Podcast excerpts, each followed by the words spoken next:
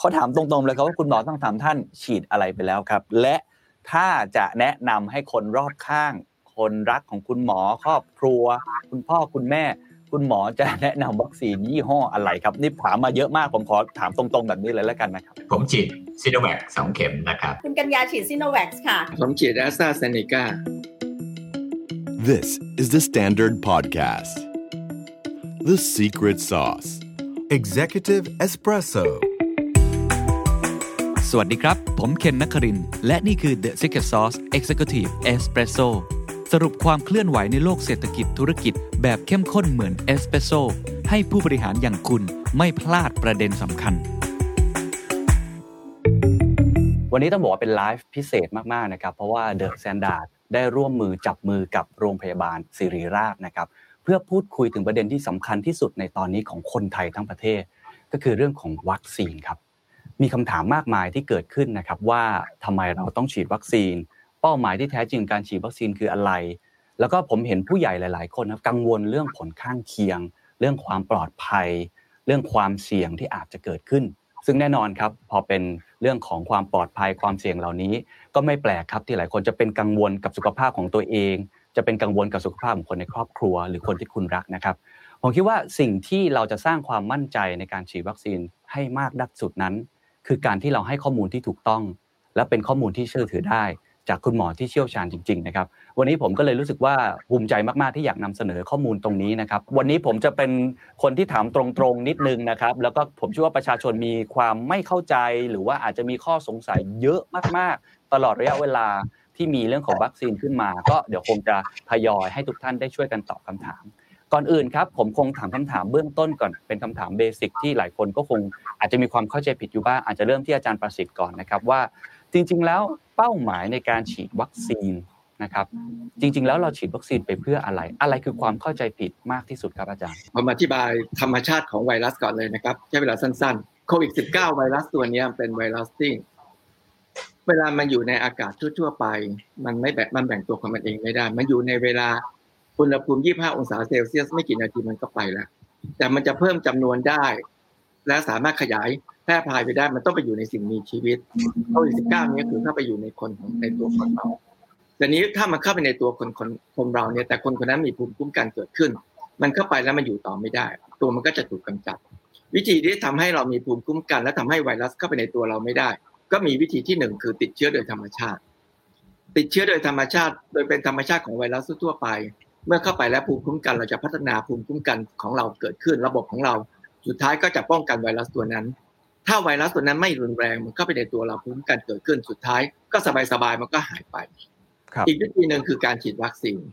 ปัญหาตรงที่ว่าเวลาเราเจอไวรัสตัวหนึ่งเนี่ยถ้ามันรุนแรงในระดับหนึ่งเนี่ยเวลาเข้าไปในตัวเราเนี่ยเราคาดการณ์ไม่ได้ว่าสุดท้ายภูมิคุ้มกันเราจะชนะมันหรือสุดท้ายมันจะชนะเรา ถ้ามันชนะเราคือเราเสียชีวิตไปถูกไหมครับ อย่างวิธีหนึ่งที่จะทำให้ภูมิคุ้มกัน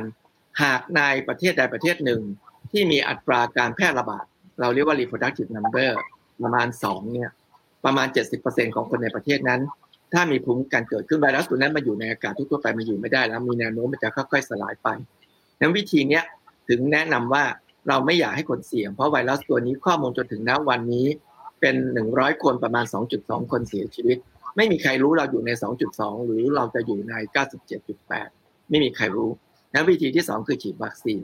ถ้าวัคซีนนั้นมันปลอดภัยและเกิดภูมิคุ้มกันเกิดขึ้น รวมคนที่ติดเชื้อและหายกลัวว่าคนที่ฉีดวัคซีนแล้วภูมิคุ้มกันเกิดขึ้นถึงจุดจุดหนึ่งแล้วเนี่ยประเทศไทยก็จะปลอดภัยจากโควิด -19 ผมย้ำสรุปเบื้องต้นตอนนี้นะครับ การฉีดวัคซีน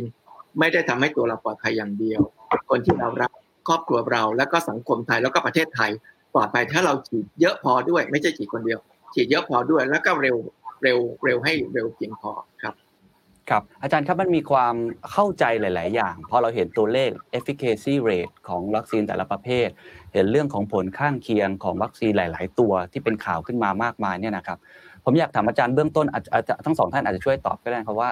อย่างที่บอกว่าจริง ๆ แล้วเป้าหมายในการฉีดวัคซีนเราฉีดวัคซีนเพื่อป้องกันการติดเชื้อ เราฉีดเพื่อเราป้องกันอาการบาดเจ็บ เราฉีดเพื่อไม่ให้เราอาจจะเสียชีวิต หรือเราฉีดเพื่อแล้วเราก็ไม่จำเป็นที่จะต้องไปแพร่กระจายต่ออีกต่อไป จริง ๆ เป้าหมายในระดับสากลเนี่ยเราฉีดวัคซีนเพื่ออะไรกันแน่ครับ คือจริงๆอะถ้าบอกว่าดีที่สุดคือฉีดแล้วก็ป้องกันการติดเชื้อด้วย ป้องกันอันตรายจากเชื้อด้วย ป้องกันการเสียชีวิตด้วย ดีที่สุดก็ต้องมีราคาถูกด้วย ดีที่สุดต้องสามารถผลิตได้จำนวนเยอะๆสามารถฉีดได้จำนวนเยอะๆด้วย นี่คือวัคซีนอุดมคติแหละ แต่ไม่ใช่วัคซีนทุกตัวจะได้ตามนั้นสำหรับโควิด -19 ตั้งแต่ตอนออกแบบผมเชื่อว่าตอนออกแบบและกระบวนการที่เกิดขึ้นเนี่ยก็จะไปเน้นแล้วข้อมูลที่เราได้คือขณะนี้มาลดความรุนแรงของการติดเชื้อ และลดการเสียชีวิต ถึงแม้จริง ๆ จะมีข้อมูลทางวิชาการมาจากบางประเทศนะครับ ว่าจริง ๆ อุบัติการการติดเชื้อมาดูลดลงจริงๆผมยกตัวอย่างสหราชอาณาจักรเรายกตัวอย่างที่อิสราเอล แต่นั่นไม่ใช่เป้าหมายใหญ่นะเป้าหมายใหญ่เรายังเน้น นี่คือเหตุผลทำไมหลากหลายประเทศ ถึงไปเริ่มต้นไปฉีดคนที่มีความเสี่ยงต่อการเสียชีวิต หรือไปคนที่สูงอายุก่อนเหล่านี้เป็นต้น อย่างที่อาจารย์ว่าค่ะว่า ตอนนี้เป้าหมายเบอร์หนึ่งก่อนเลย คือป้องกันป่วยและตายนะคะ okay. ป้องกันป่วยต้องการป่วยหนักและป้องกันเสียชีวิตนะคะ เพราะว่าบางทีถ้าเราเป็นแล้วเราจะจัดการน่ะให้โรคโควิด -19 เนี่ยเปลี่ยนจากไวรัสอันรุนแรง กลายเป็นหวัดเบาๆ เหมือนกับไข้หวัดทั่วๆไปได้อย่างไร จริงๆ เราอยากให้เจ้าไวรัสที่เกิดโรคโควิด -19 เหมือนกับไวรัสโคโรนาเพื่อนพ้องในตระกูลดั้งเดิมของเขานะคะ ซึ่งมนุษย์เราเนี่ยติดเชื้อไวรัสโคโรนาแล้วเป็นหวัดธรรมดาเนี่ยมากมายนะคะ เราก็อยากจะให้โควิด -19 เนี่ยประพฤติตัวแบบนั้น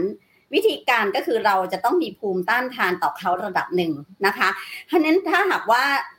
การวิธีการที่จะให้ได้ภูมิต้านทานก็คือหนึ่งเป็นโรคและหายจากโรคนะคะ แต่ถ้าเกิดเป็นโรคแล้วไม่หายก็โชคร้ายไปถูกไหมคะถ้าเราไม่อยากเป็นโรคด้วยนะไม่ต้องมาเสี่ยงว่าจะหายหรือเปล่า เราก็ฉีดวัคซีนพอเราฉีดวัคซีนเรามีภูมิคุ้มกันระดับหนึ่งแล้วเนี่ยเราจะไม่กลัวเขา เพราะว่าเมื่อเขามาติดเชื้อเกิดขึ้นนะคะ เขาจะเป็นเสมือนโรคบัดเบาๆธรรมดานะคะนั้นวิธีการที่เราจะทำให้ทุกๆคนเนี่ยสามารถมีภูมิคุ้มกัน ได้โดยเร็วที่สุดนะคะ ไม่กลัวเจ้าโรคนี้ มาติดก็ไม่ไม่เป็นไรเนี่ยค่ะแล้วทำให้ประเทศชาติเราปลอดภัยประชาชนทุกคนปลอดภัย คือฉีดวัคซีนให้มากที่สุดเร็วที่สุดค่ะ ผม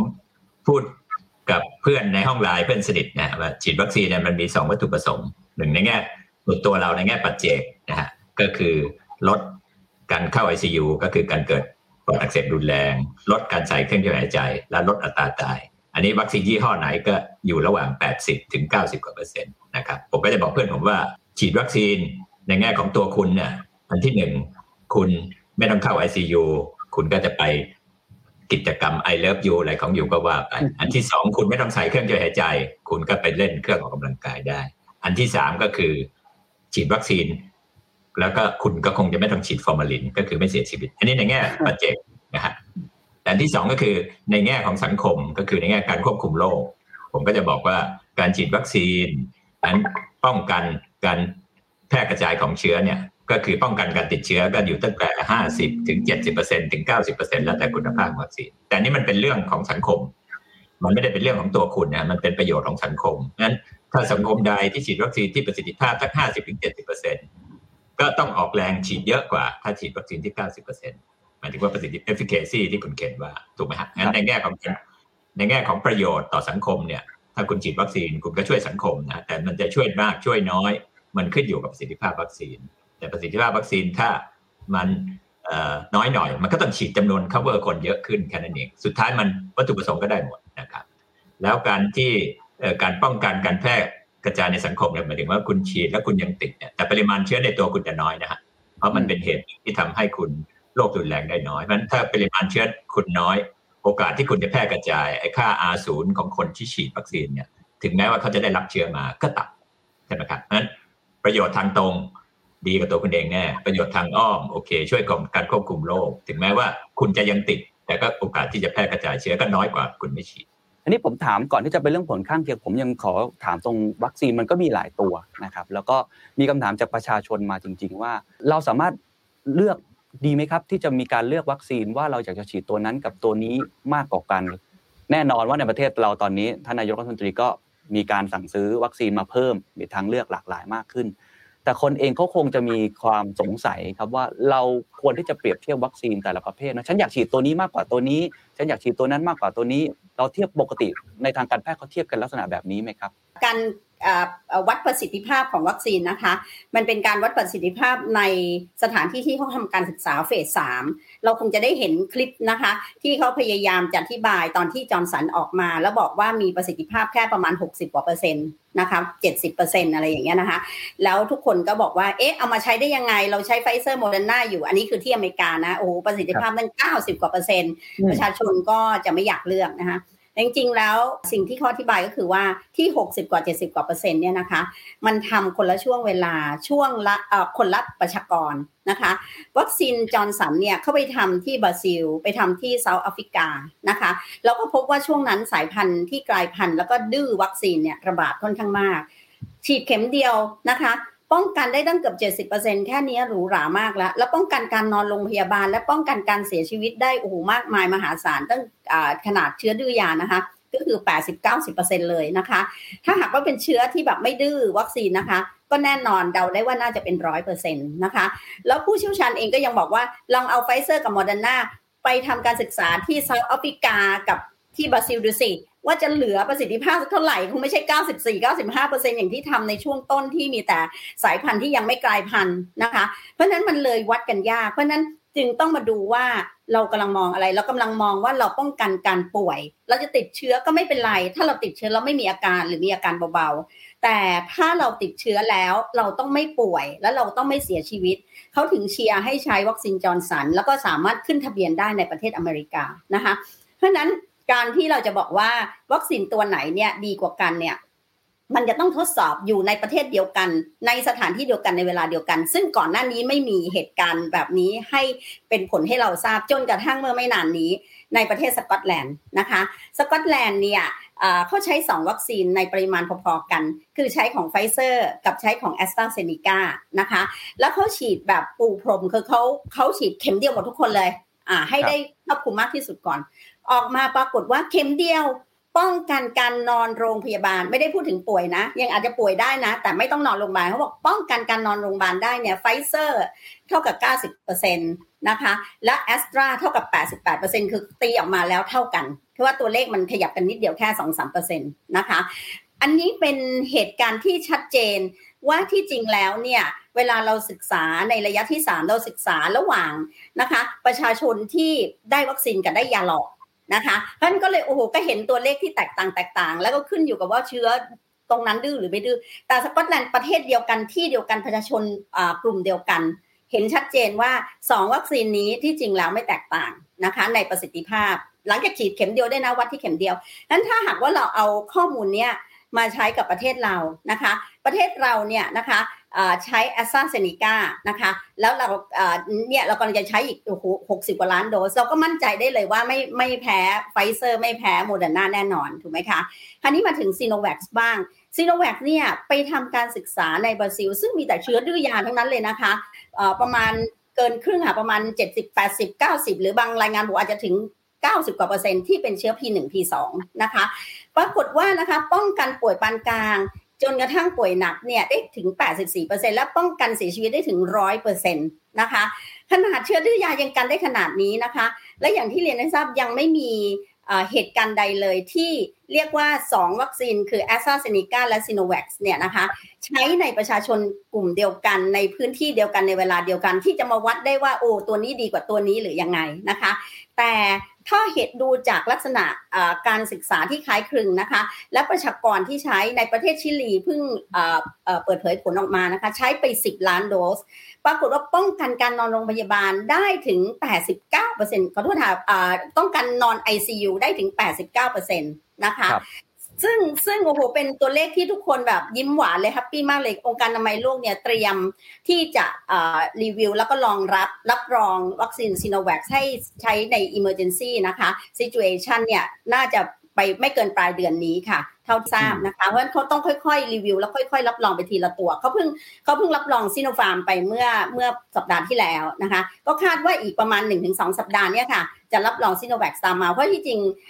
ผู้เชี่ยวชาญหนึ่งในผู้เชี่ยวชาญที่รีวิวข้อมูลขององค์การอนามัยโลกยังมาเล่าให้ฟังเลยบอกว่าที่จริงซีโนแวคเนี่ยข้อมูลเนี่ยมากกว่าซีโนฟาร์มซะอีกเพราะซีโนฟาร์มใช้เยอะก็จริง แต่ว่าข้อมูลตีพิมพ์น้อยกว่าซีโนแวคนะคะ เพราะฉะนั้นเนี่ยในเรื่องของประสิทธิภาพเนี่ยนะคะบอกได้เลยว่าเราเราจะต้องดูทั้งการศึกษาระยะที่ 3 แต่ของจริงต้องมาดูในชีวิตจริงด้วยนะคะ และต้องเรียนว่าวัคซีนที่ดีที่สุดคือวัคซีนที่เราได้ถึงแขนเราก่อน เราได้รับการฉีดก่อน คือวัคซีนที่ดีที่สุด เพราะมัวแต่รอวัคซีนในฝันนะคะ เป็นไปก่อนไม่คุ้มกันค่ะอ๋อโอเค เคลียร์ครับ เข้าใจมากครับ ขอแวะถามเรื่องซีโนแวคนิดนึงครับอาจารย์ อาจารย์คุณกัญญาครับ มีท่านผู้ชมถามมาบอกว่า ซีโนแวคเนี่ย WHO ยังไม่รับรอง แม้ว่าจะอยู่ในกระบวนการเอง แต่ว่าไฟเซอร์โมเดอร์นาพวกนี้รับรองแล้วอาจารย์คิดว่าอันนี้จะตอบคำถามทุกท่านยังไงดีครับ จริงๆ แล้วเนี่ย องค์การอนามัยโลกเนี่ยเขาใช้เวลาในการค่อยๆ รับรอง ตอนที่อเมริกาใช้โมเดอร์นาเยอะๆโมเดอร์นาก็ยังไม่ได้รับรองโมเดอร์นาเพิ่งได้รับรับการรับรองเมื่อไม่กี่อาทิตย์ที่ผ่านมาเองค่ะนะคะตอนแรกๆเนี่ย มีแต่ไฟเซอร์กับจอร์นสันที่ได้รับรองก่อนนะคะ คือเขาใช้เวลาในการค่อยๆรีวิว แต่ถามว่าเขา list ไหมเขา list ขึ้นค่ะ แล้วเขาค่อยๆรีวิวข้อมูล การที่องค์การอนามัยโลกเนี่ยยังไม่ได้ประกาศรับรองไม่ได้แปลว่าวัคซีนตัวนั้นเนี่ยไม่ดีนะคะ มันแค่เพียงว่ามันยังไม่ถึงจุดที่เขาเนี่ยรวบรวมข้อมูลแล้วมารีวิว แล้วมาประชุมกันเท่านั้นเองค่ะ ครับ ขอบคุณครับ อาจารย์นิติพัฒน์ครับ วัคซีนที่ดีที่สุดคือวัคซีนที่ใกล้ตัวที่สุด แล้วฉีดเร็วที่สุดจริงหรือเปล่าครับก็ทำนองนั้นฮะผมก็อย่างที่อาจารย์คุณกัญญาชี้แจงว่าข้อมูลเนี่ยเราเห็นเยอะมาก แต่ต้องไปดูถ้าถ้าเราเป็นแพทย์ที่เราสนใจว่าความน่าเชื่อถือนั้นเราจะไปดูว่ากลุ่มประชากรต่างกันวิธีการเก็บข้อมูลต่างกัน ตัวเปรียบเทียบต่างกันสำหรับผมอย่างที่ผมบอกคุณเคนตอนแรกก็คือ ผมอ่านพวกนี้น้อยมาก ผมสนใจแค่ว่า ประสิทธิภาพของวัคซีนในแง่ป้องกันไม่ให้คนเจ็บป่วยรุนแรงเนี่ยมันอยู่ได้เท่าไหร่ก็คือ 80 กว่าขึ้นไปฉะนั้นประเด็นที่หนึ่งส่วนในแง่ของประสิทธิภาพที่มันจะป้องกันได้อย่างที่คุณเคนหรือหลายคนห่วงเนี่ยอย่างที่บอกมันมีตัวแปรเรื่องของของของของการเปรียบเทียบต่างๆ มากมายนะฮะซึ่งอันนั้นเนี่ยก็ไปไปตัดสินกันด้วยข้อมูลทางวิชาการนะครับ จริง ๆ แล้วเนี่ยผมอยากชวนคุณเคนย้อนกลับไปปี 2009 ตอนที่เรามีไข้หวัดหมูใช่ไหมฮะตอนนั้นที่เราเรียกว่าไข้หวัดใหญ่ 2009 ประเทศไทยเข้ามาประมาณเดือนพฤษภานะแล้วก็เราตอนเนี้ยตอนช่วงสองเดือนแรกก็แบบเนี้ยฮะเหมือนกันละลอกหนึ่งละลอกสามของเรามีผู้คนป่วยกันเยอะเสียชีวิตเยอะ แล้วประมาณแถวๆผมจำไม่ผิดแถวๆกันยาตุลามีวัคซีนแรกออกมา แต่เมื่อสิบกว่าปีก่อนเนี่ยวัคซีนมันมีไม่กี่ยี่ห้อนะเราไม่เราไม่เถียงกันเลยนะฮะว่าอันไหนประสิทธิภาพดีกว่านั้นอันนั้นนี่นั่น ทุกคนอยากฉีดอยากฉีดอยากฉีดเพราะเห็นชัดว่าถ้าเป็นแล้วเนี่ยมันมีโอกาสเสียชีวิต ทั้งๆที่ตอนที่วัคซีนออกมาเนี่ยอัตราการเสียชีวิตจากเดิมตอนตั้งต้นมันสองเปอร์เซกว่าลงมาเหลือ 0.3เปอร์เซ็นต์แล้วแต่คนกลัวไข้หวัดใหญ่2009มา แต่ตอนนั้นโลกมันคงยังไม่เจริญนะไม่มีตัวเลือกมาพอผ่านไป 12 ปี 2021 เรามีตัวเลือกมากนะฮะก็เลยทำให้เราปวดหัวมากนะฮะแต่จริงๆโอเคมนุษย์ยังไงก็ต้องเลือกละแต่ถ้าเราไปดูตาม แก่นของมันก็อย่างที่ชวนคุณเคนว่าถ้าเอาในแง่ของการป้องกันไม่ให้ผมติดเชื้อรุนแรงไม่ให้ผมต้องใส่เครื่องหายใจไม่ต้องทำให้ผมเสียชีวิตเนี่ยแปดสิบกว่าเปอร์เซ็นต์ขึ้นไปผมพอใจแล้วแต่ในแง่ของการป้องกันการติดเชื้อเพื่อที่จะช่วยควบคุมโรคเนี่ยอันนี้ก็ไปว่ากันแล้วแต่ว่าใครแล้วรวมทั้งอย่าลืมนะข้อมูลวัคซีนเนี่ย มันเจือด้วยค่ายไหนด้วยนะฮะการออกข้อมูลที่มาเนี่ย ผมยังเชื่อว่ามันมีความลำเอียง ในแง่ของการนำเสนอข้อมูลแล้วแต่ค่ายไหน แล้วแต่ว่าคนใส่หมวกก่อนว่าจะเชื่อหรือไม่เชื่ออะไรไปดูให้ดีว่าข้อมูลวัคซีนที่ออกมาเนี่ย มันมีความระเบียงในการนำเสนอนะครับนั้นส่วนตัวผมผมไม่ได้สนใจในเรื่องของการประสิทธิภาพ efficacy ผมว่ามันเกิน 50%เนี่ยคุ้มล้วก็คือเอามาใช้ในแง่ของการควบคุมโรคแต่ในแง่ของปัจเจกในการป้องกันไม่ให้โรคอันตรายโรครุนแรงเนี่ย 80%ขึ้นผมพอใจแล้วครับ มีข้อมูลเพิ่มเติมมานะฮะ ผมคิดว่าอยากให้พร้อมจะคือเนี้ยเนื่องจากสังคมจำนวนหนึ่งก็พยายามเฝ้าติดตามข้อมูลของวัคซีน แล้วก็ติดตามมาทุกครั้งที่มีออกมา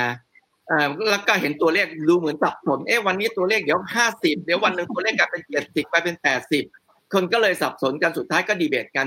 จนกระทั่งแม้กระทั่งบางคนที่ไม่เห็นด้วย อย่างที่อาจารย์นิติพัฒน์บอกคือสวมหมวกไปไหน ถ้าสวมหมวกบอกไม่เห็นด้วยก็จะหยิบผลงานที่เคยศึกษามาแล้วตัวเลขต่ำๆมามา แต่ว่าเนื่องจากวัคซีนพอมีการใช้มากขึ้นเรื่อยๆ เราเรียกว่า post marketing surveillance ของวัคซีน ทันทีที่ออกมาใช้มากขึ้นไปเรื่อยๆจำนวนเยอะขึ้นเรื่อยจะมีการเก็บข้อมูลแบบนี้นี่แหละนั้นข้อมูลก็จะมีการ up to date คือมีการปรับข้อมูลตามที่ใช้จริงได้ผลเป็นยังไง ผลข้างเคียงเป็นยังไง เพราะฉะนั้นอยากให้มีการติดตามข้อมูลล่าสุด และสุดท้ายก็จะเป็นแบบที่องค์การอนามัยโลกทำเมื่อข้อมูลมาถึงจุดจุดหนึ่งตามระดับขั้นแล้วเนี่ย เขาก็มีการทบทวนทั้งหมด แล้วก็ออกมารับรองโดยองค์การอนามัยโลกว่าเป็นแบบนี้แบบนี้งั้นตอนนี้ผมอยากให้นิดหนึ่งนะครับเออผมคิดว่าท่านผู้ท่านผู้ชม ท่านผู้ฟังหลาย ๆ ท่าน เวลาไปดูวัคซีนก็จะแปลกใจตัวเลขทำไมมันแตกต่างกันเหลือเกินตั้งแต่ 50 กว่าไปถึง 8 90เปอร์เซ็นต์บ้าง และจริง ๆ มันมีความหมายจริงไหม78เปอร์เซ็นต์กับ 85เปอร์เซ็นต์มันแตกต่างกันจริงหรือเปล่าแล้วทำไมตัวเลขเปลี่ยนแปลงเราจะได้เข้าใจนะครับ วันนี้จากคุณกัญญาได้อธิบายให้ฟังว่าในกระบวนการเก็บเนี่ยขึ้นอยู่กับ คนกลุ่มไหนช่วงเวลาไหนอย่างไรนะครับผมคิดว่าตอนนี้เราจะได้ทำให้ทุกคนเข้าใจตรงกัน อย่าไปสติ๊กกับตัวเลขจนเกินไปเพราะมันไม่ใช่ มันไม่ใช่บรรทัดอันเดียวกันในการวัดของของอย่างเดียวกันครับขอบคุณครับ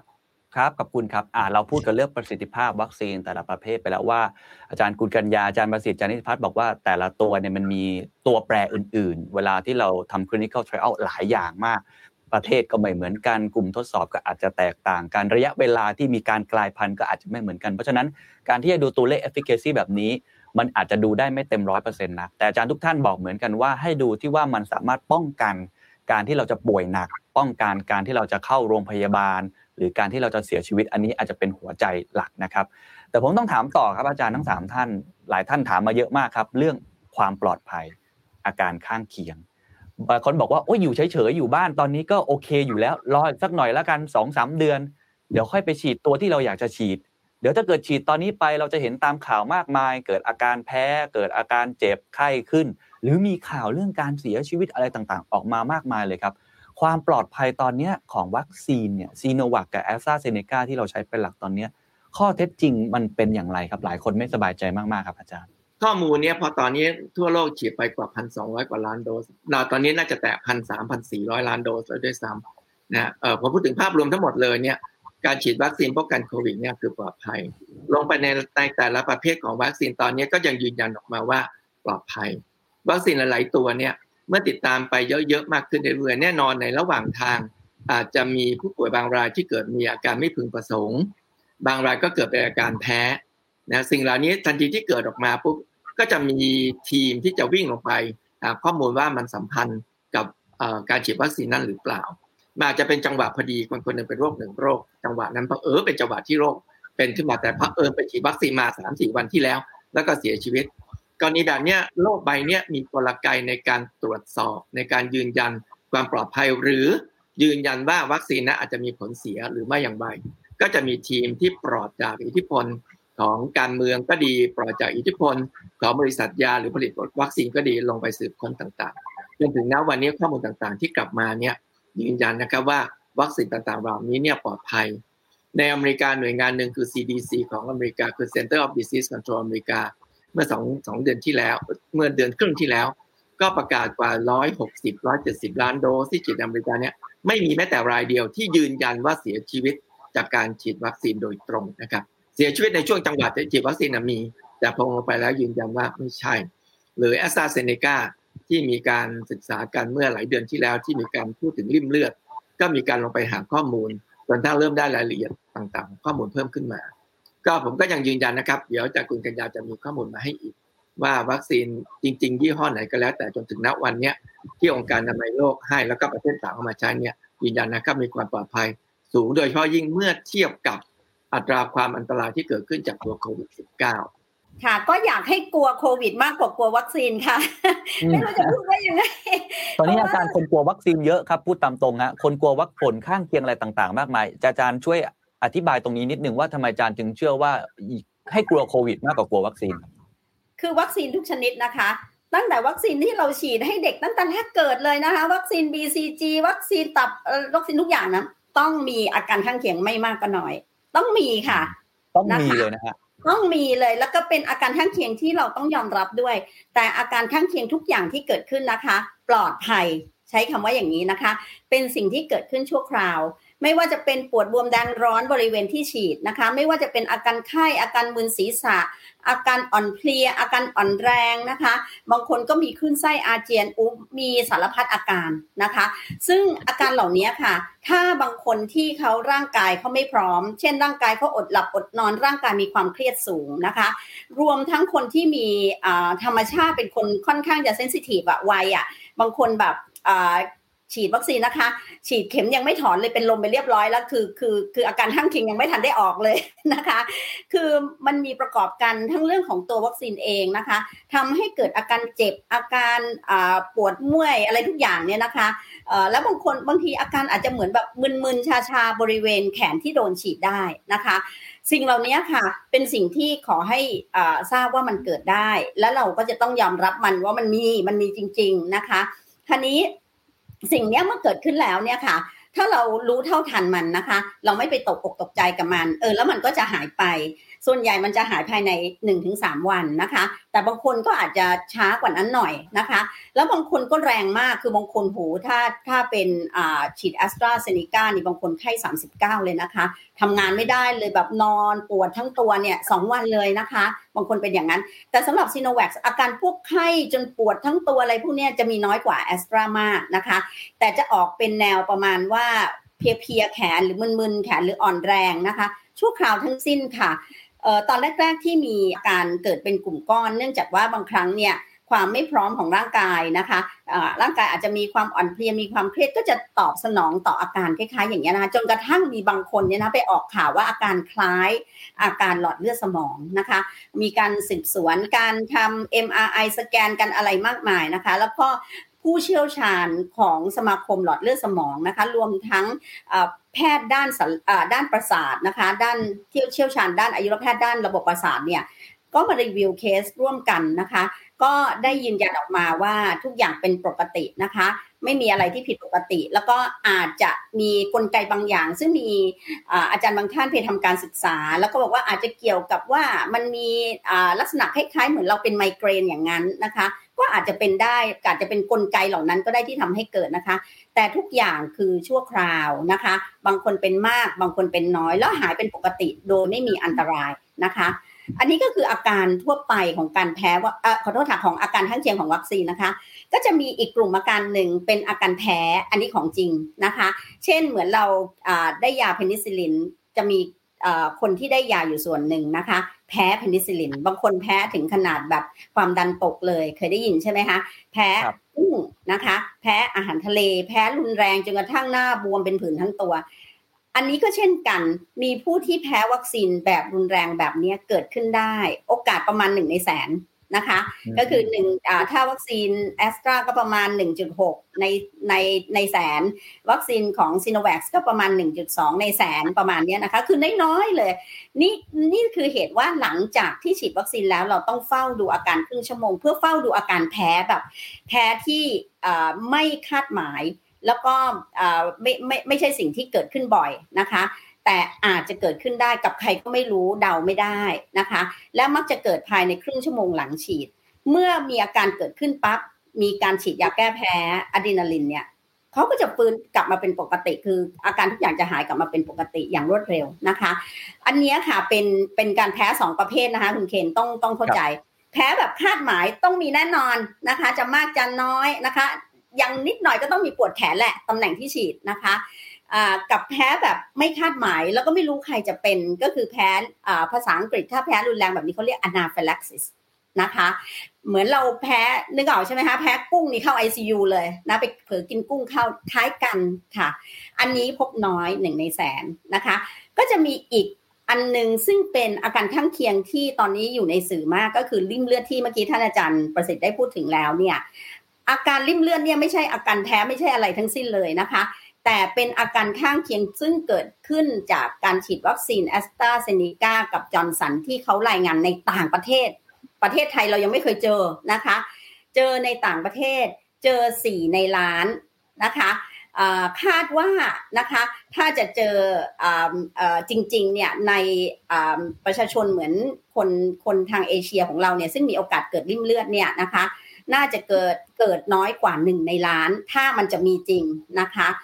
อันนี้เป็นสิ่งที่เกิดขึ้นในต่างประเทศ เราไม่เคยเจอนะคะ แล้วเราต้องจับตามองต่อไป แล้วก็มีแนวทางการรักษาที่จะทำให้ผู้ที่เป็นปัญหาเรื่องลิ่มเลือดเนี่ยปลอดภัย อันนี้ไม่ใช่อาการแพ้แต่เป็นปฏิกิริยาของร่างกายของคนคนนั้น ซึ่งพบอย่างที่ว่าน่ะสี่ในล้านที่ตอบสนองต่อวัคซีนบางตัว ปรากฏว่าเขาก็ไปดูแล้วทั่วโลกปรากฏว่าไม่ได้มีเฉพาะแอสตราเซเนกาหรือจอร์นสันนะคะ ที่ทำให้เกิดภาวะลิ่มเลือดแบบนี้นะคะ กระทั่งวัคซีนของไฟเซอร์โมเดอร์นาก็เขาก็พบนะคะ แต่เขาไม่ได้รายงานมากมายเท่านั้นเองค่ะ ครับ ขอบคุณครับชัดเจนครับว่า วัคซีนผมย้ำอีกครั้งผมสรุปที่อาจารย์กุลยาพูดนะครับ มีอาการแพ้แบบ 2 แบบ แพ้แบบที่เราพอที่จะคาดการได้ที่มันจะเกิดอยู่แล้วนะครับกับอีกแบบหนึ่งคือเราอาจจะไม่คาดคิดเลยนะครับแต่ละคนอาจจะมีอาการแพ้อยู่ในตัวเองอยู่แล้ว แพ้กุ้งแพ้อะไร อันนี้เราอาจจะไม่คาดคิดแต่โอกาสจะเกิดขึ้นน้อย และอีกแบบหนึ่งก็คือเป็นปฏิกิริยาที่ร่างกายมีต่อวัคซีน เช่นการเกิดริ่มเลือด ซึ่งแอสตราหรือ JNJ หรือแบรนด์อื่นอาจจะมีการผลวิจัยที่ออกมาในลักษณะแบบนี้ด้วย แต่อาจารย์ครับผมคงต้องถามอย่างนี้ฮะว่า หลายคนก็จะสงสัยว่าถ้าเปรียบเทียบในแง่ประสิทธิภาพ อาจจะเปรียบเทียบได้ไม่ค่อยได้มากนัก แล้วผลข้างเคียงล่ะครับ วัคซีนที่มีทั้งหมดในท้องตลาดตอนเนี้ ผลข้างเคียงที่เกิดขึ้นตัวไหนเนี่ยมันมีผลข้างเคียงมากน้อย อันนี้เราสามารถระบุได้ไหมครับ ว่าตัวนี้มันมีผลข้างเคียงมากกว่า เราอาจจะไม่สบายใจกับมัน เราเลือกตัวที่ผลข้างเคียงน้อย แบบนี้มันมีผลวิจัยทางการแพทย์ระบุออกมาแบบนั้นไหมครับ ผมผมขออธิบายนิดนึงก่อนมีคำอยู่สามคำที่ผมคิดว่าเราสับสนกันนะอันที่หนึ่งคือการแพ้แพ้นี่คือแพ้เลยนะ เหมือนกับแพ้ยาแบบเนี้ยอย่างที่เราพูดกันอนาฟิลักซิสอาการไม่พึงประสงค์ อาการไม่พึงประสงค์เนี่ยเยอะ อาการแพ้มากๆเนี่ยน้อย อาการไม่พึงประสงค์อะเยอะ คงไม่มีใครอยากเจ็บไม่มีใครอยากประสงค์มีไข้หรอก อันเนี้ยจะเยอะ แล้วก็อันเนี้ยบ่อยครั้งมันมันบางทีก็วัดได้วัดไม่ได้ไอ้ปวดนี่บางทีเราก็วัดไม่ได้ง่ายนะแล้วการสุดท้ายคือผลข้างเคียงนะครับเพราะฉะนั้นเวลาถ้าเราไปเรียกกลุ่มรวมเปิดแล้วพยายามจะไปเทียบกันบางทีเราเอาแพะกับแกะมาเทียบกันแล้วใช่ไหมครับคราวนี้ผมอยากแยกให้ชัดๆนะครับว่าเวลาเราพูดถึงแพ้ anaphylaxis แพ้รุนแรงเนี่ยแตกต่างกันไหม นะอาการไม่พึงประสงค์เช่นมีไข้ปวดข้อปวดกล้ามเนื้อตามตัวปวดเมื่อยตามตัวเหล่านี้มีแตกต่างกันไหมนะครับ แล้วก็แต่ขณะเดียวกันอาการไม่พึงประสงค์เนี่ยเกือบทั้งหมดเลยหายหมดเลยนะครับ ในเวลาสั้นเพราะฉะนั้นก็ถามว่าไม่พึงประสงค์สั้น ๆ กับปลอดภัยก็มาเทียบกันแล้วสุดท้ายคือผลข้างเคียง ถ้าเราดูข้อมูลทางการแพทย์เนี่ย จริงแล้วเนี่ย คุณเคนเอาน้ำเปล่าไปฉีดนะฮะมันก็มีมันมีปฏิกิริยาอันนี้เราเรียกว่า placebo effect นะฮะเราพบได้ประมาณเป็นอย่างน้อยนะ คุณเคนใช้ยาฉีดยาหลอกฉีดเนี่ยก็จะมีคนที่มีอาการนะอันนี้เป็นเราเป็นที่รับทราบกันอยู่แล้วว่าอยู่ระหว่าง 20-40%มีแน่นอนนะครับทีนี้พอมามองอย่างที่จำประสิทธิ์ว่าตอนแรกก็คือว่าปัจจุบันในเวลาเราดูยาใหม่ตัวหนึ่งเนี่ยเราก็จะดูเราเรียกว่า adverse drug reaction ซึ่งดีกรีของมันเนี่ยมันมีตั้งแต่ คือเราบอกว่าอะไรถ้าเขาฉีดแล้วเขารู้สึกผิดปกติ ต้องนับว่าเป็นผลผลจากยาทั้งหมดถูกไหมฮะเพราะว่าถ้าเขาไม่ฉีดก็ไม่เกิด ถูกไหมฮะมันจะเป็นอุปทานหมู่เป็นเรื่องของร่างกายอะไรจริง ๆ ไม่รู้จะต้องถูกเรคคอร์ดไว้ว่าเป็นหมดนะครับ แล้วเราก็จะจัดกลุ่มตามระดับความรุนแรงก็คือรุนแรงสุดก็คือเสียชีวิตนะครับ ซึ่งทั้งหมดไม่ว่าจะเล็กจะน้อยจนถึงเสียชีวิต ทั้งหมดต้องมีการสอบสวนหมดนะครับ เพราะเราถือว่าถ้าเราไม่ฉีดเขาเขาไม่เป็นนิดโดยส่วนตัวผมเนี่ย วัคซีนเนี่ยอย่างที่เรารู้มันมันเตรียมมาสามแบบนะ แบบที่ผมคิดว่ามันน่าจะ reaction น้อยที่สุดก็คือแบบซิโนแวคนะก็คือมันมาจาก killed virus นะฮะเป็นเรียกว่าเป็นเทคโนโลยีโบราณที่เราทำเนี่ย แต่เรามั่นใจว่าด้วยเทคโนโลยีเนี้เราทำวัคซีนมาเยอะแยะไปหมดแล้ว นั้นปฏิกิริยาต่อร่างกายเนี่ย มันควรจะน้อยที่สุด step ขึ้นไปเป็นของแอสตราเซเนกาซึ่งเป็นฝากชิ้นส่วนของไวรัสตัวใหม่เนี่ยเข้าไปในไวรัสตัวอื่น แน่นอนมันมีไวรัสตัวอื่น มันมีสารที่จะทำให้ไวรัสตัวอื่นอยู่ได้นะ กระบวนการนี้ก็ย่อมมีปฏิกิริยาโดยส่วนตัวผมคิดว่ามันมีปฏิกิริยามากกว่าไอ้แบบพื้นฐาน พอไปสูงสุดคือกรณีที่เป็น messenger DNA ก็คือ ตัดต่อชิ้นส่วนแล้วก็ใช้วิธีทางชีวพันธุกรรมเนี่ยเพื่อที่จะนำไอ้ไอ้ไอ้เศษเนี่ยเข้าไปในคนแล้วก็กระตุ้นเซลล์ให้สร้าง อันนี้เป็นเทคโนโลยีใหม่นะฮะอันนี้มันยังไม่เคยถูก verify ในคนวงกว้างมากนั้นโดย logic เนี่ยมันมีโอกาสที่จะมีปฏิกิริยามากกว่า แต่ทั้งหมด ทั้งหลายทั้งปวงก็อย่างที่บอกก็คือว่ามันขึ้นอยู่กับว่าทำไประยะไหนแล้ว วัคซีนตอนนี้ถ้าออกมาล็อตใหม่ๆ ผมว่าเขาพยายามปิดจุดอ่อนพวกนี้หมดนะครับนั้นทำในการศึกษาในกลุ่มคนประเภทไหนแล้วก็เปรียบเทียบกันอย่างไรอะไรเนี่ยมันมีรายละเอียดสำหรับในการนั่นนั่นเยอะ แต่โดยส่วนตัวคิดว่าผลข้างเคียงของวัคซีนอะไรก็มีหมดนะฮะอย่างแม้แต่ฉีดน้ำเปล่ามันก็ยังเกิดแหละ อันที่สองมันควรจะต้องมีการ เก็บรวบรวมให้เป็นระบบระเบียบ มีการ verify ว่าสิ่งนั้นเนี่ยมันเกี่ยวข้องโดยตรงกับวัคซีน หรือหรือเป็นผลทางด้านอะไรอย่างอื่นนะครับ แล้วก็ที่สำคัญเพราะว่าสิ่งที่สำคัญมากที่สุดคือต้องดีแคลร์ต้องประกาศต้องทำให้คนเขารู้นะฮะอย่าให้คนเขาต้องไปสับสนไปให้คนนู้นออกความเห็นทิ้งคนนี้ออกความเห็นทิ้งฟังจากแหล่งต่างๆ มันยิ่งสร้างความสับสนในสังคมอย่างนั้นคนที่เกี่ยวข้องกับเรื่องของการบริหารจัดการวัคซีน คนที่ไปเกี่ยวข้องกับการฉีดวัคซีน ต้องเก็บรวบรวมข้อมูลให้เร็วนะรีบวิเคราะห์แล้วก็รีบแจ้งให้สังคมรับทราบว่ามันเป็นอย่างนี้อย่างนี้นะมันเป็นเพราะจากอะไรมันเป็นอะไรที่เรายังไม่แน่ใจ เราก็จะเก็บข้อมูลรวบรวมต่อนะครับไม่ใช่บุกนิวิวิเงียบๆไปแล้วก็จนคนเขาต้องไปค้นหากันแล้วมันก็จะเกิดความสับสนนั้นโดยส่วนตัวผมผมคิดว่ามันควรจะเป็นวิธีที่ที่ควรจะเป็นมันควรจะเป็นแบบนี้ครับขอบคุณอาจารย์ครับ คือมีผลข้างเคียงอะไรก็เอามาบอกกัน เอามาให้เห็นว่ามันเกิดอะไรขึ้น แล้วผมทราบว่าจริงๆคุณหมอคุณกัญญานี่เป็นคนที่คอยดูผลข้างเคียง หรือว่าอาการไม่พึงประสงค์อะไรต่างๆ ที่เกิดขึ้นในเคสประเทศไทยด้วยอาจารย์อาจจะให้ช่วยเล่านิดนึงครับสองคำถามเมื่อกี้ตั้งแต่อันแรกว่าเราเทียบได้ไหมครับว่าวัคซีนตัวไหนผลข้างเคียงมันน้อยที่สุดหรือดีที่สุดและอันที่2เคสในประเทศไทยที่เกิดขึ้นอาจารย์น่าจะมีตัวเลขมาเล่าให้ฟังครับเชิญครับ ค่ะ คือจริง ๆ การจะเปรียบเทียบเนี่ย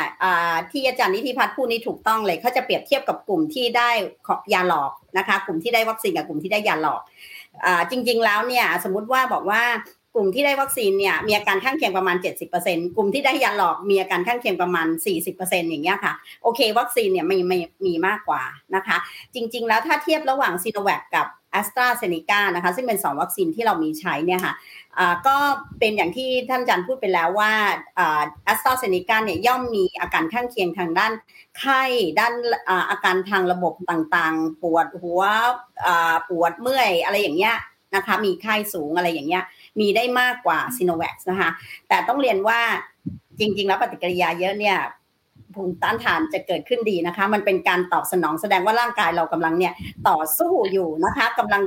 เกิดปฏิกิริยาสร้างภูมิต้านทานอยู่ขอให้คิดอย่างนั้นนะคะ และข้อสำคัญคือมันปลอดภัยคราวนี้อยากให้คุณเคนเอาสไลด์ที่หมอเตรียมไว้หนึ่งสไลด์นะคะขึ้นมาให้โชว์ให้หน่อยค่ะ เพราะว่าอันนี้จะชี้ให้เห็นเลยว่าเราเนี่ยจะได้ชั่งน้ำหนักระหว่างประโยชน์ กับปัญหาหรืออาการข้างเคียงต่างๆ ที่เกิดขึ้นจากวัคซีนที่ท่านอาจารย์ประสิทธิ์พูดเนี่ยนะคะสำคัญมากเลยว่าบางทีคนทั่วไปอาจจะพูดว่านะคะไอ้นุ่นก็แพ้เราแพ้วัคซีนแท้จริงมันไม่ใช่การแพ้แท้จริงเป็นอาการข้างเคียง ซึ่งเป็นสิ่งที่เราคาดหวังว่ามันต้องเกิดนะคะ แพ้จริงๆเนี่ยก็คือการแพ้เหมือนที่บอกอะแพ้ยาบางอย่างแพ้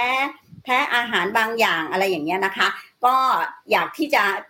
ให้ให้พวกเรารู้ว่าโอกาสจะแพ้อย่างนั้นเนี่ยมันคาดเดาไม่ได้ว่าใครจะแพ้นะคะ แต่มันเกิดน้อยมากเป็นหลักหนึ่งในแสนนะคะ อันนี้นะคะก็เป็นสไลด์ที่ง่าย ๆนะคะ อันนี้เป็นพูดถึง 2 วัคซีนที่เรามีใช้อยู่นะคะ ในปัจจุบันแล้วก็กำลังจะเข้ามามากกว่านี้ ส่วนวัคซีนอื่นๆก็จะออกอีรอบแนวแนวเดียวกันใกล้เคียงอย่างนี้นะคะ เราดูข้างซ้ายมือก่อนนะคะ ว่าเราดูประโยชน์ของการป่วยหนักและการไม่เสียชีวิตเนี่ยนะคะ จะเห็นว่าพอๆกันคือป้องกันป่วยปานกลางถึงหนักของซีโนแวคอยู่ 84%แต่ถ้าบางคนบอกอุ้ยไปเอาตัวเลข 50%เนาะว่าป้องกันป่วยเบาๆด้วยนั้นไม่ต้องคิดนะคะ เอาเอาหนักกับปานกลางก่อนนะป้องกันเสียชีวิต 100%เหมือนกันแอสตราก็คล้ายกัน แต่มาดูข้างขวาข้างขวาเนี่ยตัวเลขข้างบนนะคะ จะแสดงถึงอาการข้างเคียงนะคะที่ที่ไม่ใช่แพ้นะ คือไข้เพลียปวดหัวขึ้นไส้จะอะไรอย่างเงี้ยซีโนแวคน้อยกว่าแอสตราซึ่งมีถึง 80%ซีโนแวคประมาณ 30 กว่าเปอร์เซ็นต์แต่อาจารย์นิติพัฒน์พูดถูกเลย เขาทำพาซิโบนะคะอ่าอีกกลุ่มหนึ่งเป็นพาซิโบของซีโนแวคของกลุ่มพาซิโบเกิดตั้ง 20 กว่าเปอร์เซ็นต์เนี่ย นะคะเพราะฉะนั้นเกิดสูงกว่า possible นิดเดียวเองนะคะ เอาเป็นว่าถ้าใครก็ตามฉีดซีโนแวคนะคะหนึ่งในสามจะต้องมีอาการปวดมีไข้มีอะไรก็ตามแต่นะคะ อันนี้ถ้าถ้าเราไม่ชอบอาการเหล่านี้นะคะ เราก็อาจจะเลี่ยงตัวที่อาการที่ข้างเคียงเหล่านี้น้อยลงได้ แต่อาการข้างเคียงเหล่านี้นะคะ 35%หรือ 80%เนี่ยมันเป็นอาการข้างเคียงที่ปลอดภัยนะคะ ต้องเรียนว่าย้ำเตือนว่าปลอดภัย แล้วมันมีอยู่แค่ไม่เกิน 3 วันนะคะ คราวนี้ก็จะมาช่องที่2นะคะของซีโนแวคเนี่ยก็จะเป็นอาการข้างเคียงซึ่งนะคะเราไม่ค่อยพบหรอกไม่ค่อยมีบรรยายที่ไหนนะคะ มันมาพบเมื่อฉีดเยอะๆเป็นล้านล้านคนนะคะ ซึ่งเราพบว่านะคะมีอาการเหมือนคล้ายๆเพลียชาอ่อนแรงข้างนั้นไปนะเราเจอเราเจอในประเทศของเราเนี่ยประมาณนี้ค่ะ 0.008%หรือ 82 รายในล้านรายนะคะ เยอะไหมล่ะประมาณนะคะประมาณในหมื่นนะคะ แล้วช่องข้างล่างของซีโนแวคนะคะที่เป็นอาการแพ้รุนแรงนี่แพ้จริงที่เมื่อกี้พูดถึงนะคะ ว่าแพ้แบบคาดเดาไม่รู้ไม่รู้ใครจะแพ้เนี่ย อันนี้เราพบประมาณ 12 คนในล้านคนนะคะ ส่วนของแอสตราเนี่ยก็ดูช่องสี่เหลี่ยมข้างล่างนะคะ ก็จะเห็นไข้เพียอะไรเนี่ยก็จะเยอะกว่านะคะ 80%นะคะตามธรรมชาติของเขาเพราะเขาเป็นวัคซีนที่ทำมาจากอะดีโนไวรัสย่อมมีไข้อยู่แล้วนะคะแพ้รุนแรงนะคะก็จะเกิดประมาณใกล้ ๆ กันนะคะประมาณ 16 คน 16 ต่อล้านนะคะคือน้อย แล้วก็มีพูดถึงเลือดหน่อยหนึ่งซึ่งเป็นภาวะพิเศษที่ไม่ได้บรรยายในวัคซีนอื่นใดนอกจากแอสตราเซเนกากับจอร์นสันนะคะ ซึ่งพบสีในล้านในต่างประเทศไม่เคยพบในประเทศไทยนะคะ อันนึงที่อยากจะเรียนก็คือว่าฤทธิ์ข้างเคียงสารพัดที่ว่าเป็นไข้อ่อนเพลียอะไรเนี่ยนะคะที่ว่า 35%หรือ 80%ในแอสตราเนี่ยนะคะ ปรากฏว่าพบน้อยในผู้สูงวัยค่ะ คนอายุน้อยเนี่ยจะอาการเยอะหน่อยนะคะ เอาคุณลุงคุณป้าอายุมากนะคะมาฉีดเนี่ย อาการข้างเคียงไข้เพียพวกนี้จะน้อยกว่าคนอายุน้อยค่ะนี่ก็เป็นข้อสังเกตนะเพราะฉะนั้นเราชั่งน้ำหนักได้เลยว่า ประโยชน์กับ โอกาสที่จะเกิดอาการข้างเคียงรวมถึงแพ้เนี่ยมันน้อยเหลือเกินนะคะ ในขณะที่ถ้าเป็นโรคโควิด -19 นะคะ โอ้โห จะมีภาวะแทรกซ้อนภาวะข้างเคียงมหาศาลมากมายกว่านี้ค่ะ ครับ อาจารย์ครับ ขอบคุณมากที่เอาทั้งซีโนแวคแอสตราเซเนกามาให้เห็นด้านซ้ายประโยชน์กับผลข้างเคียง หรืออาการแพ้อาการไม่พึงประสงค์ด้านขวา มี คุณผู้ชมหลายท่านถามมาครับว่า แล้วถ้าเป็นวัคซีนตัวอื่นอะผมเห็นหลายท่านเขียนมาถึงไฟเซอร์โมเดอร์นาจอร์นสันแอนด์จอร์นสันตัวที่เราอาจจะมองอยู่ตอนนี้หลายคนมองว่าเป็นวัคซีนที่ดีสำหรับเขาอะนะครับนี่ผมพูดกันตามตรง ผลข้างเคียงที่จะเกิดขึ้น มันมีตัวเลขไหมครับว่ามันเป็นลักษณะแบบนี้หรือมีความแตกต่างกันอย่างไรบ้างครับ ถ้าถ้าของไฟเซอร์กับโมเดอร์นานะคะ อาการข้างเคียงประเภทไข้เพลียปวดปวดบวมแดงร้อนอะไรเนี่ยนะคะ จะตกอยู่ที่ประมาณ 50-80%เหมือนกันค่ะอ่าคือขึ้นอยู่กับว่าขึ้นอยู่กับช่วงอายุแล้วก็การฉีดอะนะคะอ่าก็จะตกอยู่ใกล้ๆกันนะคะเฉลี่ยเฉลี่ยก็ 60-70%แถวๆนี้นะคะ ของจอร์นสันเนี่ยก็ประมาณ 50-60%คล้ายๆกันค่ะ ส่วนอาการแพ้ชนิดแพ้แบบ anaphylaxis เนี่ย ของไฟเซอร์ตอนที่เขาเข้ามาใช้ในอเมริกาใหม่ๆ เขาก็พบหนึ่งในแสนเหมือนกันค่ะ ประมาณเดียวกัน ครับ แล้วโดยสรุปเราเทียบได้ไหมครับ เรื่องผลข้างเคียงแบบนี้คน สมมติคนผู้สูงอายุบอก ไม่มั่นใจกับวัคซีนตัวนี้เลยฉันขอเลือกอีกตัวหนึ่งได้ไหม จริง ๆ วิธีการในการคิดของเราเนี่ยมันควรจะเป็นยังไงครับคุณหมอ ถ้าเรามีโอกาสเลือกได้ อันนั้นย่อมย่อมจะทำให้เราเกิดความสบายใจ เพราะว่าคนที่ไปฉีดวัคซีนทุกตัวเองถูกเหมือนฝืนใจให้ไปฉีดเนี่ยนะคะเขาอาจจะทำให้ร่างกายเขาเกิดความเครียดแล้วมีปฏิกิริยา แต่มีประเด็นที่จะเรียนให้ทราบคือว่านะคะ วัคซีนทุกชนิดที่ได้รับการขึ้นทะเบียนแล้วเราแนะนำให้ใช้เนี่ย มันป้องกันโรครุนแรง การเข้า ICU และเสียชีวิต ซึ่งเป็นเป้าหมายหลักของเราได้เนี่ยร้อยเปอร์เซ็นหรือเกือบร้อยเปอร์เซ็นดังนั้นนี่คือเป้าหมายหลัก เราอย่าไปรอวัคซีนในฝันว่า เราไม่ใช่ว่าฉีดเข็มเดียวแล้วนะคะเราจะไม่ต้องฉีดอีกเลยตลอดชีวิตไม่ใช่อย่างนั้นนะคะ วัคซีนป้องกันโรคของระบบทางเดินหายใจเรียนเลยค่ะ ไม่มีวัคซีนตัวไหนที่ฉีดเข็มเดียว แล้วอยู่ตลอดการทุกคนจะต้องถูก ฉีดซ้ำหรือฉีดกระตุ้น หรือฉีดป้องกันสายพันธุ์กลายพันธุ์อะไรที่จะเกิดขึ้นมาอีกในอนาคตนะคะ เพราะฉะนั้นฉีดก่อนป้องกันก่อน อันนี้คุ้มกว่าไปรอฉีดโอ้โหรอวัคซีนเลิศเลยในฝันซึ่งจริง ๆ แล้วออกมานะคะอาจจะไม่ได้แตกต่างจากวัคซีนที่กำลังมีใช้ตอนที่ตอนที่ไฟเซอร์ออกมาตัวเลข 94-95%แอสตราออกมาตัวเลข 70กว่าเปอร์เซ็นต์ใครๆก็อยากใช้แต่ไฟเซอร์แต่พออย่างที่เรียนให้ทราบดูตัวเลขในสกอตแลนด์สิออกมากลายเป็นตัวเลขเท่ากัน ฉะนั้นชีวิตจริงกับการศึกษาระยะที่3เนี่ยมันแตกต่างกันนะคะ มันเป็นการวัดผลในคนละรูปแบบกันค่ะ ถ้ามันไม่ดีจริงนะคะ ไม่เอามาขึ้นทะเบียนให้ใช้นั่นขอให้มั่นใจตรงนี้ แล้วก็อยากให้รีบฉีดก่อน ที่ตัวเองจะเพลี่ยงพล้ำไปติดเชื้อซะก่อนค่ะหนึ่งความปลอดภัยผมยืนยันนะครับ แล้วก็ตอนนี้วัคซีนที่มีการใช้หลากหลายประเทศมากที่สุดเวลานี้คือแอสตราเซเนกาไม่ใช่ไฟเซอร์เนี่ยตอนนี้ก็อันต่อไปคือว่าถ้าเรารอ ผมยืนยันไม่ใช่วัคซีนวันนี้เราเราสั่งวันนี้แล้วอีกหนึ่งอาทิตย์มันจะบินมาถึงว่า มันไม่ใช่แบบนั้น เพราะว่าบริษัทก็มี commitment ในการที่จะต้องส่งบริษัทให้กับประเทศต่างๆ ที่มีการติดต่อ ไม่อยากให้ช้า เพราะว่าเรากำลังอยู่ในช่วงที่ต้องบอกว่ามีการแพร่ระบาดอยู่ในประเทศไทยในเวลานี้เออและผมเรียนนะครับว่าสำหรับคนอายุเยอะตัวผมเองแม่ยายผมเอง ซึ่งฉีดวัคซีนแอสตราเซเนกาเนี่ยฉีดเสร็จกลับบ้านเนี่ยท่านอยากจะ ไปนั่งทานนู่นทานนี่สบายเพราะเกือบจะเรียกว่ามีอาการน้อยมากเอมีอาการน้อยมากจริง ๆ เมื่อเมื่อเทียบกับก่อนก่อนไปเนี่ยคุณแม่ตั้งใจว่าคงจะเจอเจอเยอะกว่านี้ แต่ในความเป็นจริงแล้วเจอน้อยมาก แล้วก็ถ้าเราไปอ่านดูจริง ๆ ตอนที่ตอนที่ไฟเซอร์ใหม่ๆ ที่เคยอยู่ๆมีข่าวที่นอร์เวย์นะกว่าจะพิสูจน์ว่าไม่ใช่เนี่ย แต่ตอนนั้นคนก็ก็เกิดการคิดไปสารพัดแล้วแต่พอมันมันเงียบไปมันก็เลยกลับมาที่อยากที่จะใช้ ผมย้ำเวลานี้นะครับหนึ่งวัคซีนที่ตอนนี้เรากำลังทยอยออกมาพร้อมใช้เนี่ย มันปลอดภัยอยากให้รีบใช้ อันที่สองอีกเรื่องหนึ่งที่ผมขอความกรุณาเลยคือว่า เพราะว่าผมติดตามผู้ที่เสียชีวิตของประเทศไทยในเวลาเนี้ยที่ต้องย้ำเรื่องนี้ในช่วงที่ผ่านมามีหลายคนที่กลับไปเยี่ยมคุณพ่อคุณแม่โดยที่ไม่รู้ว่าตัวเองติดเชื้อ และปรากฏว่าขณะนี้คุณพ่อคุณแม่ก็ไม่อยู่แล้ว เพราะเผอิญเชื้อที่ก็ไปติดกับท่านแล้วก็ท่านตอนสูงอายุก็เกิดอาการขึ้นมาจนสุดท้ายเสียชีวิตไป สิ่งเหล่านี้มันไม่น่าจะเกิด เพราะเพียงแค่เราเราอยากจะรอวัคซีนที่ดีกว่า แล้วมันดีกว่าอาจจะดีกว่านิดเดียว แต่ช่วงเวลากว่าเราจะได้มันมาเนี่ยเรามีความเสี่ยงมากมาย ก็ผมคิดว่าข้อมูลจบขนาดนี้เยอะพอแล้วก็วัคซีนสองตัวนี้ผมก็ผมคิดว่ารัฐบาลคงไม่บังคับนะสุดท้ายรัฐบาลคงจะไม่บังคับ หรือแม้กระทั่งมีวัคซีนตัวเลือกเข้ามา รัฐบาลคงไม่บังคับว่าใครจะต้องฉีดอะไร แต่อย่างที่อาจารย์คุณกัญญาพูดเนี่ยวัคซีนที่ดีที่สุดคือวัคซีนที่เข้าสู่ตัวเรา นะเร็วที่สุดก่อนที่เราจะได้ผลกระทบเชิงลบจากตัวไวตัวไวรัสครับครับขอบคุณครับ ผมขออนุญาตถามคำถามแทนหลายหลายท่านที่ถามมาตรงนี้อาจจะเป็นการสร้างความมั่นใจมากขึ้นกับคุณหมอทั้งสามท่านด้วยนะครับเขาถามตรงๆเลยครับว่าคุณหมอทั้งสามท่านฉีดอะไรไปแล้วครับ และถ้าจะแนะนำให้คนรอบข้าง คนรักของคุณหมอครอบครัว คุณพ่อคุณแม่ คุณหมอจะแนะนำวัคซีนยี่ห้ออะไรครับ นี่ถามมาเยอะมากผมขอถามตรงๆแบบนี้เลยแล้วกันนะครับจะจะย้อนไปประเด็นเก่าเนี่ยผมฉีดซิโนแวคสองเข็มนะครับ ไม่มีปฏิกิริยาใดๆทั้งสิ้นยกเว้นเจ็บตอนที่ฉีดนิดนึงนะครับ แล้วก็ผมมั่นใจว่าตอนนี้ผม ถ้าผมติดเชื้อว่าตอนนี้ผมทำงานอยู่กับคนไข้โควิด ผมไม่น่าจะเป็นอะไรรุนแรงนี่ย้อนกลับไปคำถามก่อนหน้านี้ฮะว่าจริงผม เคยพูดกับตัวผู้ว่าสมุทรสาคร แล้วก็ตัวครอบครัวของท่านตั้งแต่ต้นเดือนมีนานะฮะตอนที่คณะบดีตอนนั้นเราเตรียมจะกลับบ้านใช่ไหมฮะแล้วก็จะมีการให้วัคซีนท่านเนี่ยท่านถามผมว่าจะฉีดยังไงดี ฉีดตัวไหนดีจะฉีดให้ครอบครัวท่านยังไงดี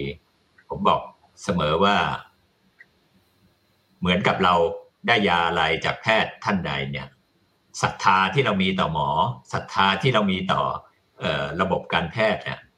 มันช่วยให้หายไปกว่าครึ่งนะฮะ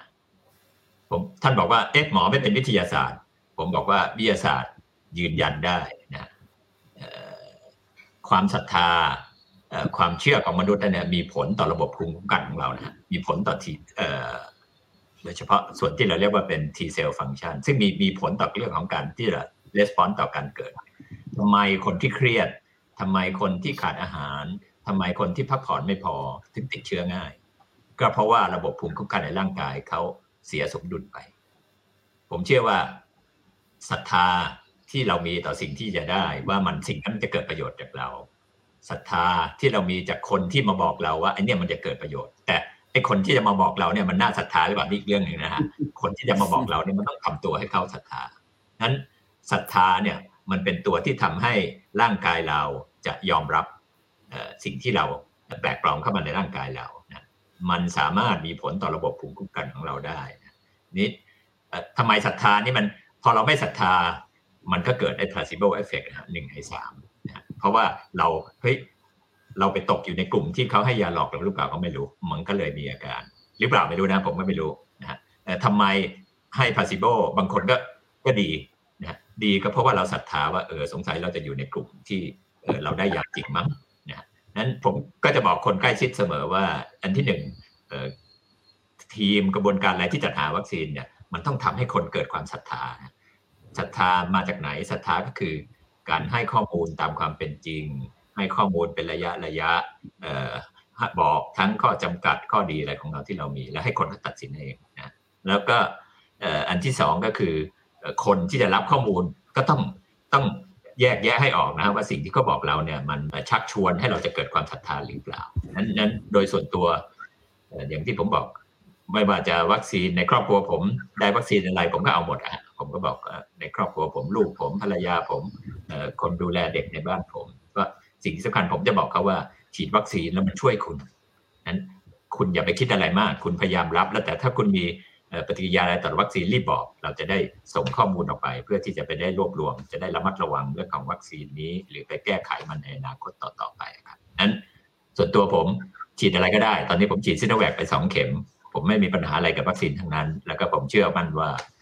ตอนนี้ตัวผมปลอดภัยสำหรับโควิด ระดับหนึ่งแล้วระดับเยอะเลยทีเดียวครับหนูหนูฉีด อาจารย์ขาหนูฉีดซิโนแวคค่ะ คุณกัญญาฉีดซิโนแวคค่ะ เพราะว่าอย่างที่เรียนนะคะ อะไรมาถึงก่อนมีอะไรฉีดก่อนเลยค่ะ ถ้าวันนั้นมีแอสตรามาก็จะฉีดแอสตราวันนั้นมีอะไรมาก็ฉีดนั้น แล้วก็รอคิวอะค่ะ เพราะว่าเราเป็นด่านหน้าก็จริง แต่เราไม่ใช่ด่านหน้าเทียบกับน้องๆ ที่ดูคนไข้มากกว่าเรา ก็ส่ง fellow ส่งน้องๆไปก่อน แล้วตัวเองก็ไปท้ายๆหน่อย แต่ก็วันนั้นเผอิญว่าเป็นจังหวะที่ฉีดซีโนแวคแล้วก็เขาบอกว่าต่ำกว่า 60 ตอนนั้นยังต่ำกว่า 60 อยู่ ตอนนี้เล็กน้อย ตอนนี้ยังต่ำกว่า 60 อยู่ ก็ก็เลยฉีดซีโนแวคนะคะแล้วก็มั่นใจค่ะ จะเรียนจะเรียนว่าอย่างนี้นะคะ คุณเคน คนที่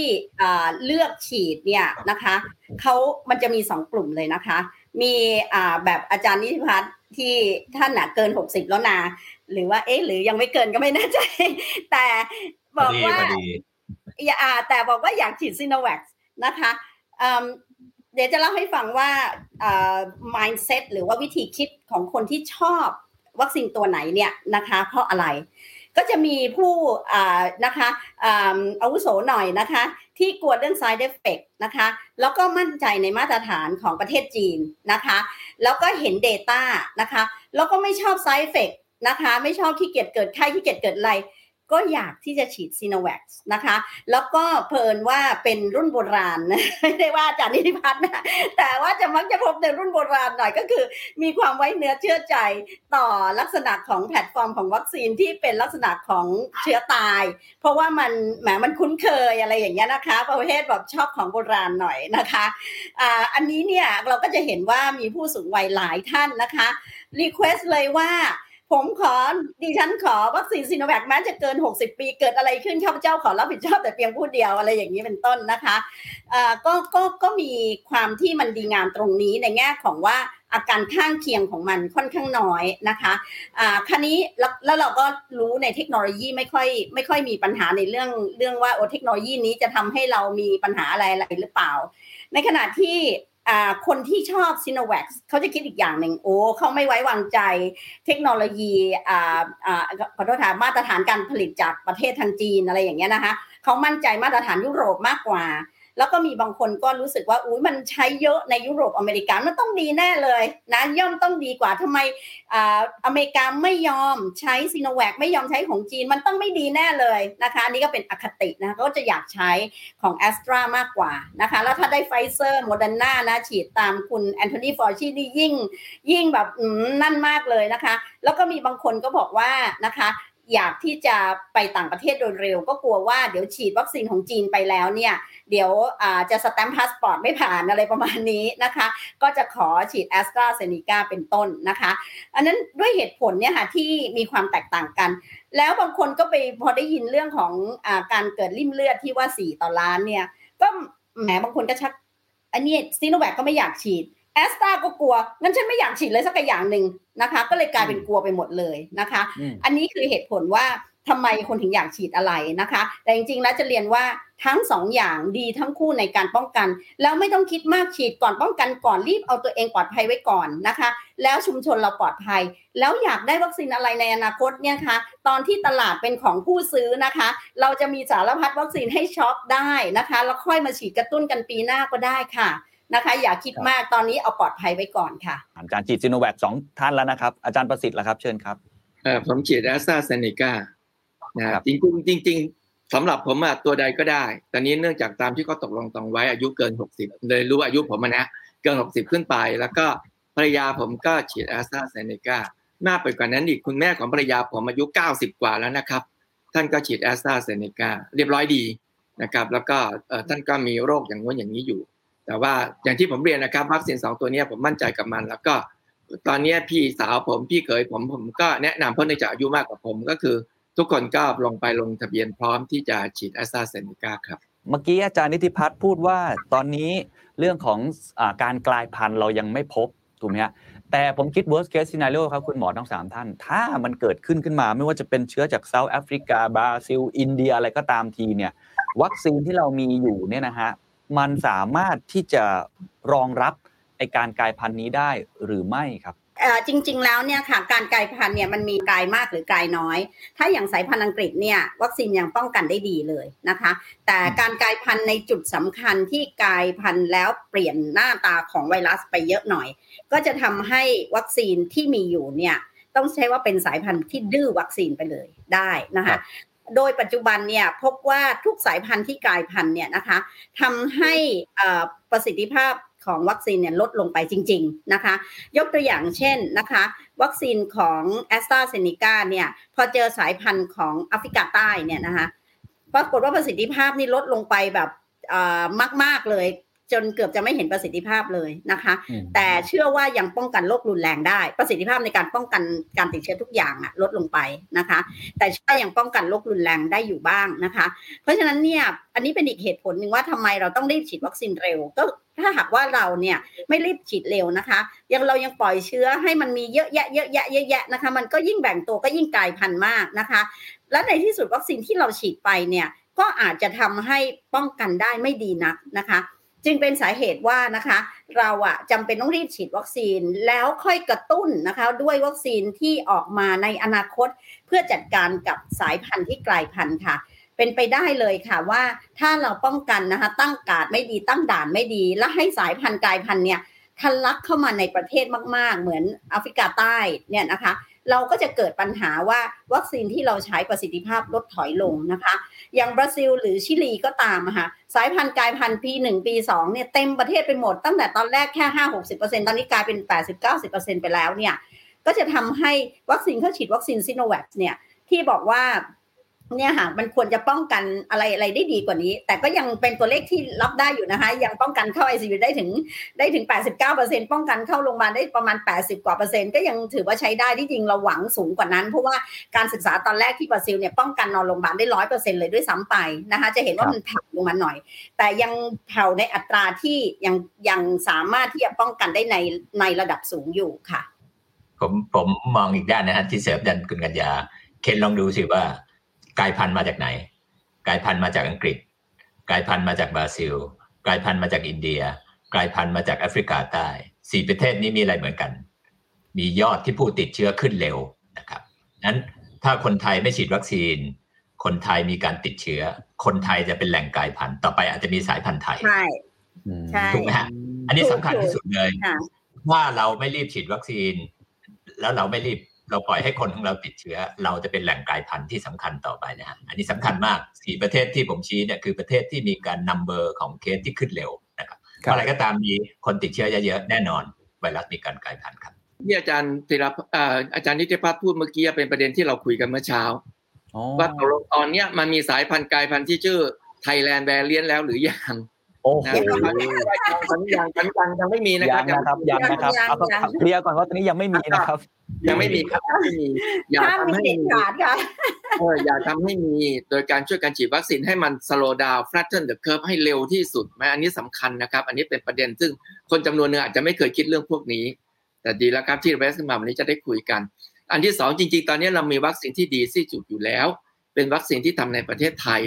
วัคซีนตัวนี้มันช่วยมาตั้งปีหนึ่งมาแล้ว เป็นวัคซีนที่ไม่ว่าจะเป็นสายพันธุ์ไหนก็คุมได้อยู่ก็คือไอ้หน้ากากที่เราใส่ก็คือรักษาระยะห่างล้างมือนี่แหละ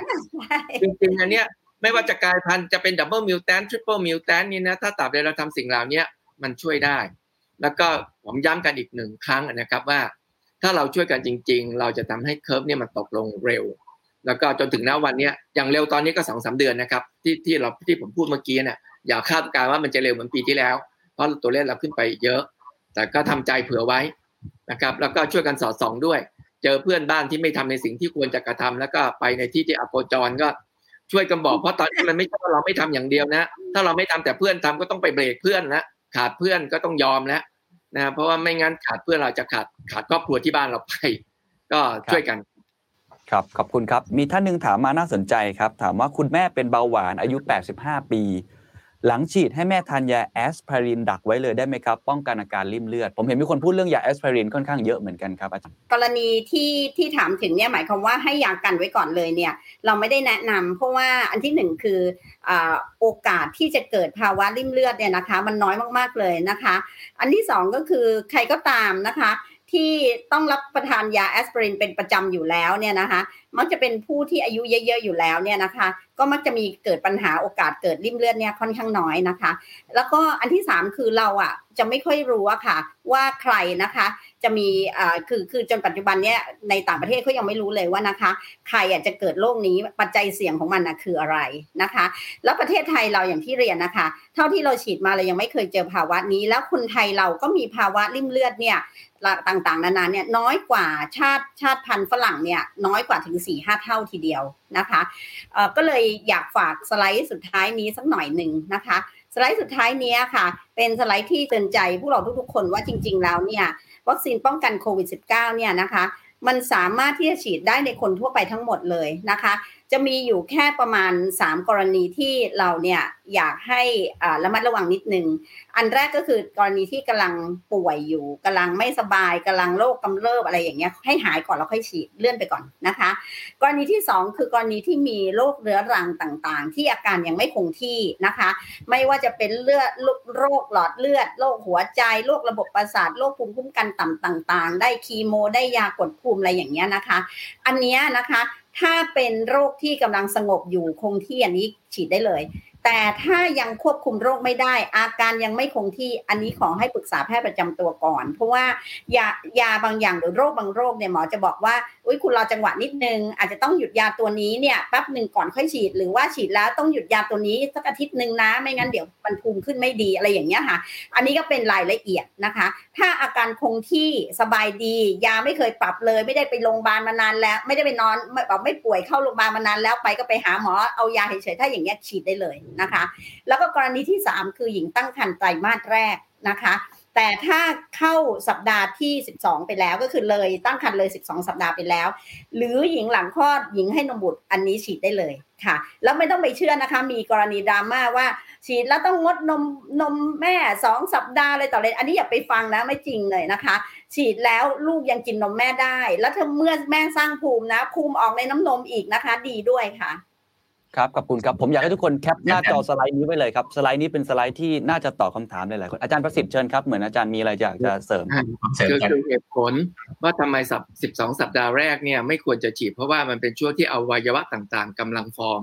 ในทารกที่อยู่ในครรภ์ไม่อยากให้มีอะไรไปขัดขวางกระบวนการสร้างอวัยวะต่างเดี๋ยวเกิดมาแล้วมันจะมีพิการขึ้นมางั้นกรณีแบบนี้ก็เฉพาะสิบสองสัปดาห์แรกครับ ครับขอบคุณครับ อาจารย์นิติพัฒน์จะเสริมอะไรไหมครับ ก็คือการเกิดริ่มเลือดอุดตันหลอดเลือดนะครับที่อันที่หนึ่งก็คือพบในคนไทยโดยธรรมชาติของโลกยังไม่ฉีดวัคซีนเราพบในคนไทยน้อยกว่าคนต่างชาตินะครับ แต่ก็ปัจจุบันเนี่ยเราพบในคนไทยมากขึ้นมากขึ้นนะจะเป็นไลฟ์สไตล์เราเปลี่ยน หรืออย่างในคนไข้โควิดปอดอักเสบรุนแรงเนี่ยเราพบริ่มเลือดอุดตัน จากตัวโควิดมันเองนะฮะเกิดอยู่แล้วนะฮะเยอะพอสมควรในคนไทย ซึ่งเดิมเราบอกว่าไม่มีหรือมีน้อยนะ ประเด็นที่สองก็คือว่าภาวะริ่มเลือดอุดตันเนี่ยที่เราเรียกว่า WIT VITT เนี่ยมันเป็นผลของอิมมูนเป็นระบบ วัคซีนจะต้องไปกระตุ้นนะฮะร่างกายให้มีปฏิกิริยาที่มีผลต่อเกล็ดเลือดของเรา มันไม่ได้เกิดในวันสองวันหลังฉีดนะฮะมันเกิดปลายสัปดาห์แรกนะครับ เป็นต้นไปนั้นถ้าจะกินคำถามที่เคนถามบอกว่าจะกินแอสไพรินถามว่าจะกินไปกี่วันหนึ่งกินวันเดียวกินสองวันไม่ช่วยแน่นอน มันจะไปเกิดแถวแถวปลายสัปดาห์แรก แล้วจะคุณจะต้องกินไปอีกนานเท่าไหร่ก็ไม่รู้นะฮะ เพราะว่าอิมมูนเฟสมันอาจจะเกิดดีเลย์ไปได้จะถึงสองสัปดาห์ได้นะครับนั้นโดยทั่วไปสิ่งที่ควรทำคือ ฉีดแล้วถ้าคุณมีอาการผิดปกติ รีบบอกแพทย์ แพทย์ที่รับเรื่องรีบรายงาน ถ้าไม่รู้รีบรายงานคนที่เกี่ยวข้อง แล้วรีบแจ้งให้คนไข้เข้าใจ หรือทำให้เขา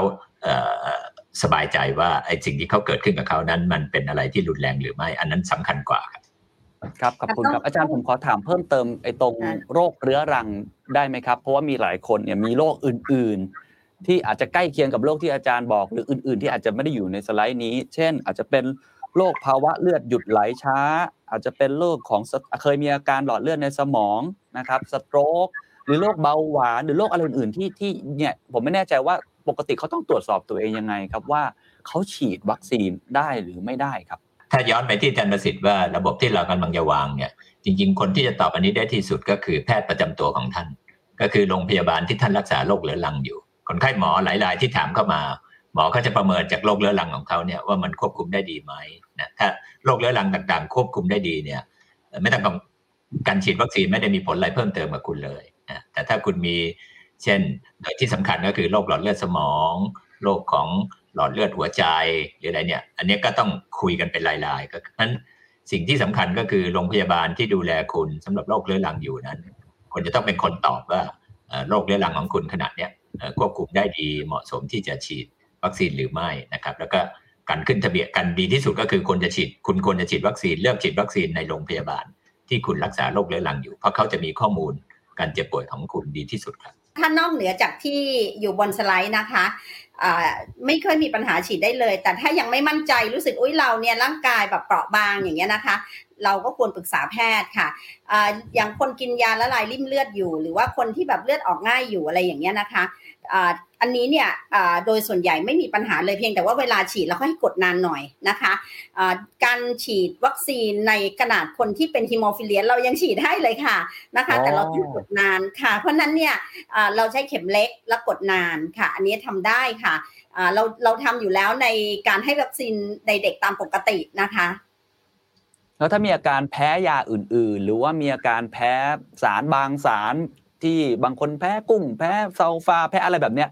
ไอไออาการแบบนี้ต้องแจ้งคุณหมอก่อนถูกไหมฮะแล้วมันมันมีใครที่เป็นข้อห้ามว่าไม่ควรจะไปฉีดวัคซีนไหมครับ มีข้อเดียวคือว่าแพ้วัคซีนตัวนั้นค่ะ หรือส่วนประกอบของวัคซีนตัวนั้น